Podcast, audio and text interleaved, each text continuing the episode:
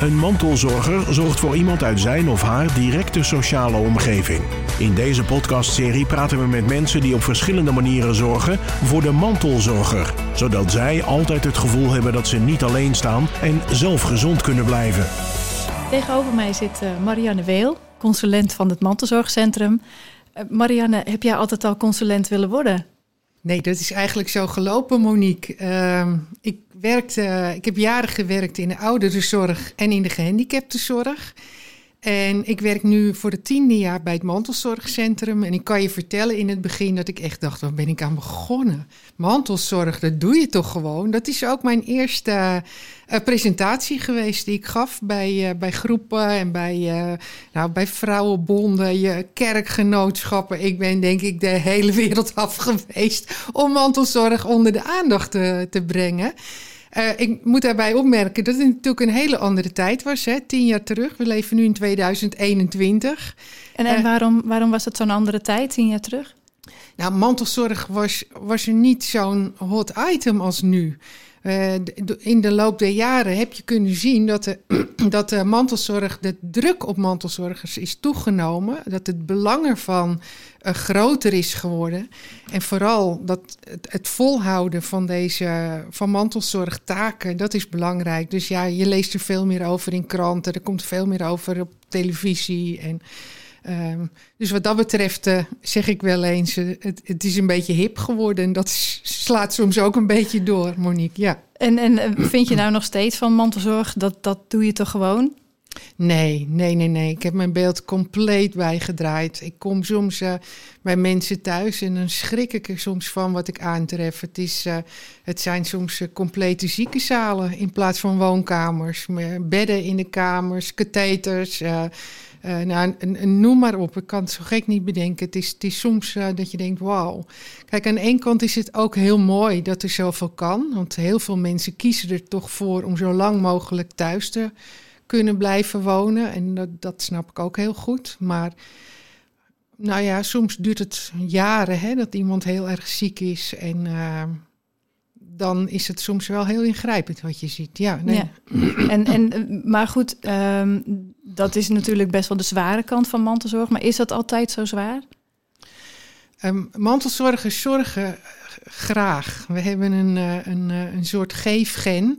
En um, we vinden het uh, als mensen heerlijk als we wat, tenminste, laat ik zeggen, de meeste mensen vinden het heerlijk om voor een ander wat te kunnen betekenen. En um, wat, wat je vraag was. Of dat altijd zo zwaar is, het mantelzorgen.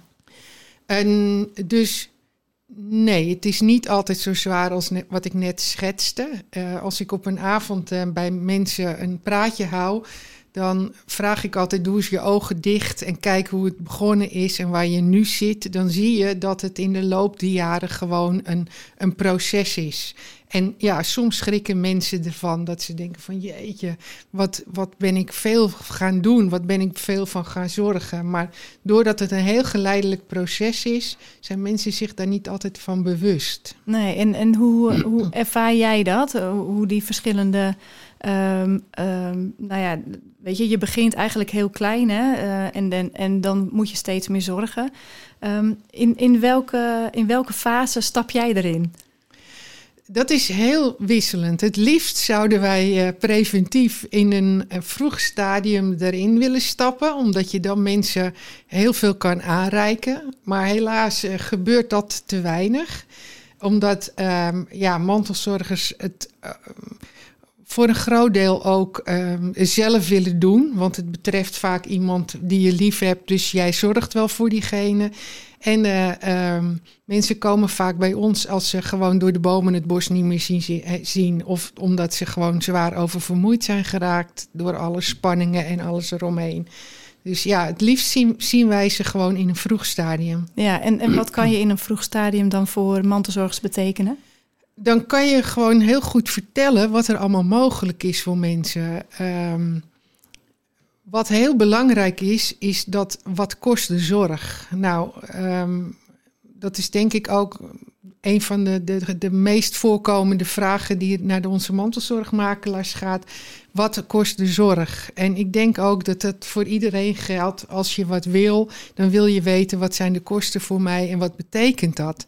De zorg in dit land is ingewikkeld. We hebben natuurlijk drie zorgwetten. We hebben de wet maatschappelijke ondersteuning, dus de gemeente. We hebben de zorgverzekering en we hebben uh, nou, vergeet ik er een, de WMO, de zorgverzekering en de wet langdurige zorg. En uh, ja, het is, het is gewoon heel ingewikkeld geworden voor mensen. Ik, uh, ik vertel thuis wel eens uh, aan mijn man hoe de zorg geregeld is. En hij is absoluut niet dom, maar hij zegt altijd na twee minuten wil je stoppen. en en de, de, de, hoe de zorg geregeld is en al die financiële vragen, beantwoord jij die? Nee, nee, nee. Ik ehm, ik vraag wel vaak aan de mensen waar. Of ik probeer uit uh, te zoeken waar de behoefte van mensen ligt. Als ik merk dat daar regeltaken zijn, dan zeg ik: zal ik uw vraag uitzetten bij een van onze mantelzorgmakelaars? Wij hebben mantelzorgmakelaars in dienst. Dat zijn opgeleide HBO-mensen die uh, aan de Hogeschool van Rotterdam de opleiding mantelzorgmakelaar hebben gevolgd. Ik geloof trouwens dat deze opleiding inmiddels op meerdere plaatsen in het land uh, plaatsvindt. En deze makelaars uh, verrichten maatwerk. Want uh, wat kost de zorg? Een simpele vraag die ik zo stel. Maar uh, om dat uit te rekenen moet je weten wat het inkomen van mensen is. en noem maar op. Dus dat vraagt echt maatwerk. En dat is het mooie van die mantelzorgmakelaars. Die kunnen dat precies voor je uitrekenen. Ja, dus die, die komen ook echt bij mensen thuis. Nou, zal het in coronatijd iets anders zijn, denk ik. Maar die gaan dan ook echt met alle papieren. Kan je, daar eens, kan je dat eens ja, beschrijven hoe dat gaat zo uh, bij mantelzorgers? Uh, ja, ik ben natuurlijk de consulent. Ja, hè, dus, tuurlijk, ja. maar uh, de, nou ja, ze gaan echt, echt het gesprek aan en, en geven ook voorlichting. Als we zien dat bijvoorbeeld een vraag vaak voor, terugkomt, bijvoorbeeld wat kost het als mijn partner verhuist naar een zorginstelling? Uh, dan vallen mensen onder de wet langdurige zorg. Dat betekent dat er een eigen bijdrage betaald moet worden. Maar wat betekent het voor de mantelzorger die thuis blijft? Als je een huurwoning hebt, kan ik mijn huur blijven betalen? Dat zijn best wel uh, vragen die, die mensen zich gaan stellen. En we merken ook, of dat merk ik als consulent, dat mensen het soms ook uitstellen omdat ze bang zijn dat ze het niet kunnen betalen. En uh, daarom is het mooi dat je dat kan uitrekenen. En dan is het aan jou om te bepalen van ja, ik wil wel of niet mijn partner laten opnemen. Maar dan weet je tenminste wat de gevolgen voor jou zijn. Ja, dus een mantelzorgmakelaar die rekent dan verschillende wegen uit. En, en die geeft uh, de mantelzorger een keuze van welke kant het op kan. En hoe, hoe zit dat dan? Um, uh, met mantelzorgers die iets willen weten over een financiële situatie. Dus niet alleen wat er kan gebeuren, maar ook bijvoorbeeld uh, waar we veel over horen, is bijvoorbeeld de mantelzorgwaardering. Eh, of, of bijvoorbeeld een, een terugkomende waardering. Is dat ook iets wat uh, de mantelzorger, mantelzorgmakelaar kan uitrekenen dan bijvoorbeeld hoe die financiële situatie in elkaar zit? Um ja, dat, ik, ik begrijp de vraag niet helemaal goed. Hè, want we hebben natuurlijk de mantelzorgwaardering. En die wordt door de gemeentes bepaald. Hè. Nou, Door de beleidsvrijheid die gemeentes hebben, uh, zijn we daar afhankelijk van. En de ene gemeente verzint, verzint dit en een andere gemeente doet dat. En daar staat. Ja, dat is voor mensen niet altijd helemaal duidelijk. Maar dat is gewoon zoals het geregeld is. Die makelaar die kan. Uh, ja, dingen uitrekenen. Um, maar waar, waar, waar, doel je precies op, nou, Monique? Wat, wat ik ook bedoel is dat sommige mantelzorgers... die um, hebben dan ergens iets gehoord over een waardering... en die denken ook, ik krijg een maandelijkse toelage. Ja, nou, die vragen kun je altijd stellen natuurlijk. Uh, als wij een vraag binnenkrijgen van die aard die jij nu noemt... dan gaan er bij ons altijd wel wat lichtjes branden... en dan denken we van, hé... Hey, uh, zou het kunnen zijn dat daar financieel wat meer achter zit? En dat proberen we dan wel uit te vragen. Ja, want iemand die dus belt voor de mantelzorgwaardering of wat dan ook. Betekent dat dan ook dat u uh, financieel uh, het moeilijk heeft? Als je ziek wordt in dit land, dan, betaal, dan kost dat je 1100 euro op jaarbasis. Uh, en dat zijn alleen maar basiskosten. Dan moet je denken aan waskosten, reiskosten en belkosten. Um, het is echt, de, voor veel mensen kost ziek worden veel geld. ja. Dus daar gaan we dan wel naar kijken. Van zijn er nog potjes voor mensen bij gemeentes? Als het gezinnen betreft, zijn er voor, voor kinderen dingen die georganiseerd kunnen worden vanuit gemeentepotjes. En dat is wat die mantelzorgmakelaar allemaal kan uitzoeken. Ja, ja. Nee, heel mooi. En um, nou, je hebt uh, een mantelzorgmakelaar nu genoemd. Hè? Jij bent zelf consulent. Um, jij komt ook uh, bij mensen thuis, gaat ook in gesprek met mensen. Um, waar kom je, hoe kom je daar uh, terecht? Bij die mensen thuis? Ja, nou soms vragen mensen daarop. Kijk, mantelzorgondersteuning is eigenlijk één op één ondersteuning. Um, ik ben ook uh, expert familiezorg binnen het mantelzorgcentrum. Dat maakt een onderscheid, omdat ik dan met een heel gezin of het hele netwerk in gesprek ga. Maar als we het over mantelzorgondersteuning hebben, dan gaat het op één op één ondersteuning. En dan um, praten we dus ook alleen met mantelzorgers. Dus als ik geen, bij... geen, uh, geen, geen oh, zorgvrager. Nee. Zorgvrager erbij. Nee, nee, dat is dus degene die, uh, ja. waarvoor de mantelzorger zorgt, hè? de ja. zorgvrager. Ja, ja. En nee. waar, waarom is dat?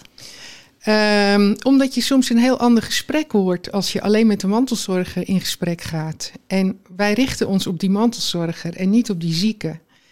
Um, soms is dat best wel lastig, hè? Als je bijvoorbeeld, uh, want ja, die zieke, die, dat is natuurlijk ook iemand met een mening en een idee. En die mantelzorger kan bedenken van, ik, moet, uh, ik wil dat mijn partner naar de dagbesteding gaat. Maar als hij dat niet wil, ja, dan houdt het wel op. Ja. Maar wat we dan doen, is het gesprek aangaan met die mantelzorger. En dan kan die mantelzorger dat koppelen of terugkoppelen naar de zieke, als dat mogelijk is, hè, als dat het, het, toelaat. En dan kan het in, want daar moet toestemming voor komen, dan kan het in, in, gang gezet gaan worden. Ja. En, en wat wordt dan in gang gezet? Nou, bijvoorbeeld een dagbesteding of een, een, een ja, wat je maar wil, of respijtzorg. Een, um, respijtzorg, wat, wat is dat precies? Respijtzorg, dat is een onderbreking van de zorg. Nou wordt dagbesteding ook onder respijtzorg uh, verstaan. Um, dat vind ik op zich wel jammer, omdat ik persoonlijk is dat eigenlijk uh, vind dat respijtzorg echt um, onderbreking van zorg is. En dat betekent dat je als mantelzorger eens een weekje op vakantie zou kunnen. Maar het kan ook betekenen dat jij eens een weekje thuis bent en dat je die zorgvrager naar een respijtkamer brengt. Dan levert het voor beide wat op. Want als jij natuurlijk jarenlang al ziek bent en je zit thuis en je wordt steeds door je partner verzorgd ja, je komt soms uh, situaties tegen dat je denkt, wauw, het is een heel wat, eng... Wat, wat, kan je daar eens een voorbeeld van noemen? Nou, je wordt natuurlijk behoorlijk afhankelijk hè, uh, als, als zorgvrager. En uh, wat ik zie als, als ook een zieke af en toe eens uh, wordt opgenomen of eens naar een respijtkamer gaat, dan zie ik dat zijn wereld ook weer, of haar wereld ook weer wat, wat groter wordt. Van, van de zorgvrager? Ja, die wordt groter. ja, ja. ja. En in, in welke, hoe, hoe kan dat dan? In welke ja, vorm? Nou, dat, je, je ziet dus meer uh, mensen. Uh, je spreekt dus andere mensen. Ja, dus het, het verrijkt ook diegene die weg is even. En die mantelzorger kan gewoon thuis zijn en die kan gewoon eens nachten doorslapen. Of die kan gewoon eens, uh, nou, gewoon eens doen waar hij zin in heeft. Zonder dat hij altijd iemand heeft die, uh, die hulp nodig heeft van ja. hem of haar. Ja, dus respijtzorg is ook echt een uitkomst voor mantelzorgers. Ja, dat is. Uh, ja, ik, dat gun ik echt iedereen. Ja. En ik vind het ongelooflijk jammer en ook een hele lastig hoor. Want het houdt me echt wel bezig van hoe kan ik mensen meer uh, over die streep halen. Ja, mensen moeten echt over een streep gehaald worden. Ja, ja, heel veel mantelzorgers zie ik, die vinden het een soort falen. Van, dat doe je niet. Uh, ik, uh, ik zorg voor mijn maatje. Het is natuurlijk ook heel lastig om te, te zeggen, ik neem een weekje vakantie. Want eigenlijk had je heel graag samen vakantie willen nemen. Maar ja, dat, dat zit er dus gewoon niet meer in. En uh, ik vergeet nooit, ik was, dat was in Den Helder, daar was een mevrouw en die was nou, begin tachtig. Ze was op behoorlijk op leeftijd, zorgde al jaren voor haar man. En ze kwam op een dag bij mij en ze zegt: Marianne, je regelt het maar. Ik ga een week op vakantie naar mijn familie op Texel. Moet je nagaan. Er zit een. En um, ik zei tegen haar, nou goed, gaan we regelen. En dan gaan we voor uw man een goede plek uh, voorzien. Maar ze zei, mijn man, ik heb het nog niet met hem besproken, want ik vind dat best wel een dingetje. Toen zei ik, zal ik met u meegaan? Zullen we samen dat gesprek aangaan? En ze zei, ja, dat lijkt me een goed idee. Ik ben wat dat betreft dan toch een buitenstaander, dat praat anders. En ik kwam bij deze mensen thuis en uh, ik zei, uh, goh, uw vrouw nou, we hadden natuurlijk een inleiding, kopje koffie erbij. En ik zeg, uw vrouw die, eh, die heeft wel zin om eens een weekje naar Texel te gaan. Nou, zei die zorgvrager, dat zeg ik zo vaak tegen haar. Waarom ga je niet eens een weekje naar Texel? En het grappige is dus het, het, het leeft dan wel, maar het wordt niet uitgesproken naar elkaar. Omdat dat toch een, voor, mensen als een soort falen voelt. Of uh, nou ja, in dit geval zei die man, was hij heel begripvol en zei hij: Oh, het lijkt me hartstikke leuk, ga ik een week naar de respijtkamer. En het mooie was, ik sprak haar later en toen zei ik van... en hoe was uw weekje Tessel? Nou, ze, was, ze vond het een heerlijke week. Even tot zichzelf was ze gekomen. Maar ze zei ook, ik had ook weer zin om naar huis te gaan. Ik had zin om mijn man weer te zien. Ik had zin om weer te zorgen. En wat wij met haar gedaan hebben, is op jaarbasis gewoon weken vakantie gepland. Ja, en dat, is, dat gun ik mensen. Ja, ja. dus zij gaat ook ieder jaar weer blij op vakantie. Ze gaat op jaarbasis uh, een aantal weken. Want vanuit de WMO mogen mensen uit mijn hoofd, ik dacht zo rond de zes weken respijt uh, aanvragen. Uh, het is dus een voorziening vanuit de gemeente. En uh, ja, dus, dus als je dat kan plannen, dan heb je ook iets om naartoe te kijken. Ik heb mijn vakantie dit jaar ook gepland. En dan denk ik, oh, wat heerlijk. Ik kan echt uh, denken van, ik ga straks eind juni lekker op vakantie. Nou, dat gun ik een mantelzorger ook. Ja, ja. ja. nou, respijt is, is één van de onderdelen. Um, waar spreek jij mantelzorgers nog meer over? Waar komen ze voor jou uh, bij, bij jou? Ja, dat is soms, dat is ook, dat is heel divers. Um, ik had laatst, om een voorbeeld te geven, een mevrouw die. Uh, haar man heeft een hersenbloeding gehad. Dat is uh, vrij jong, een heel uh, sportief iemand. loopt inmiddels bij inhalen En um, ja, hoe gaat mijn leven eruit zien? Hoe, wat betekent dit straks? En hij, zijn, hij is zijn spraak kwijt. Um, communicatie gaat moeilijk. Nou, waar je tegenaan gaat lopen is, uh, is mijn partner nog mijn partner? Um, ja, daar zie je soms toch wel hele bijzondere uh, gesprekken krijg je dan met elkaar. En wat ik altijd mooi vind is dat ik zie eh, dat mensen het goed doet als ze erover kunnen praten.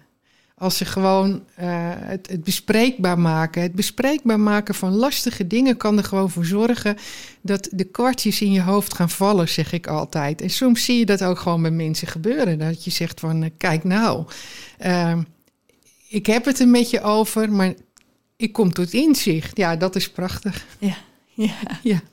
En, en is dat ook iets eh, ja, waar je echt uh, wat, je, wat je moet oefenen, wat je moet leren? Of, of heb je dat, is dat iets wat je van nature hebt? Dat mensen met je praten en, en eigenlijk een beetje de last van hun schouders af kunnen halen?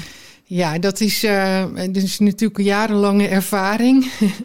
En uh, dat is, ja, ik heb natuurlijk wel de nodige trainingen gehad. Mijn collega is maatschappelijk werkachtergrond. Uh, ik ben expert familiezorg. Dus we hebben natuurlijk wel de nodige gesprekstechnieken ontwikkeld. Uh, het blijft ook maatwerk. Hè? De een spreekt het heel goed aan, ja, mijn directheid. Een ander kan er soms van schrikken, dat hou je altijd. Maar ik denk over het algemeen dat wij het als consulenten best goed doen. Ja, ja, precies. En, en um, uh, jij gaat ook een beetje, brengt ook een beetje de, de situatie van de mantelzorger in kaart. Hè? Je kan ook verschillende partijen erbij betrekken. Kun je wat vertellen over dat proces? Van nou, um, uh, er komt de mantelzorger binnen met een vraag. Hoe verloopt dat in de, um, in, binnen het mantelzorgcentrum, maar misschien ook wel daarbuiten?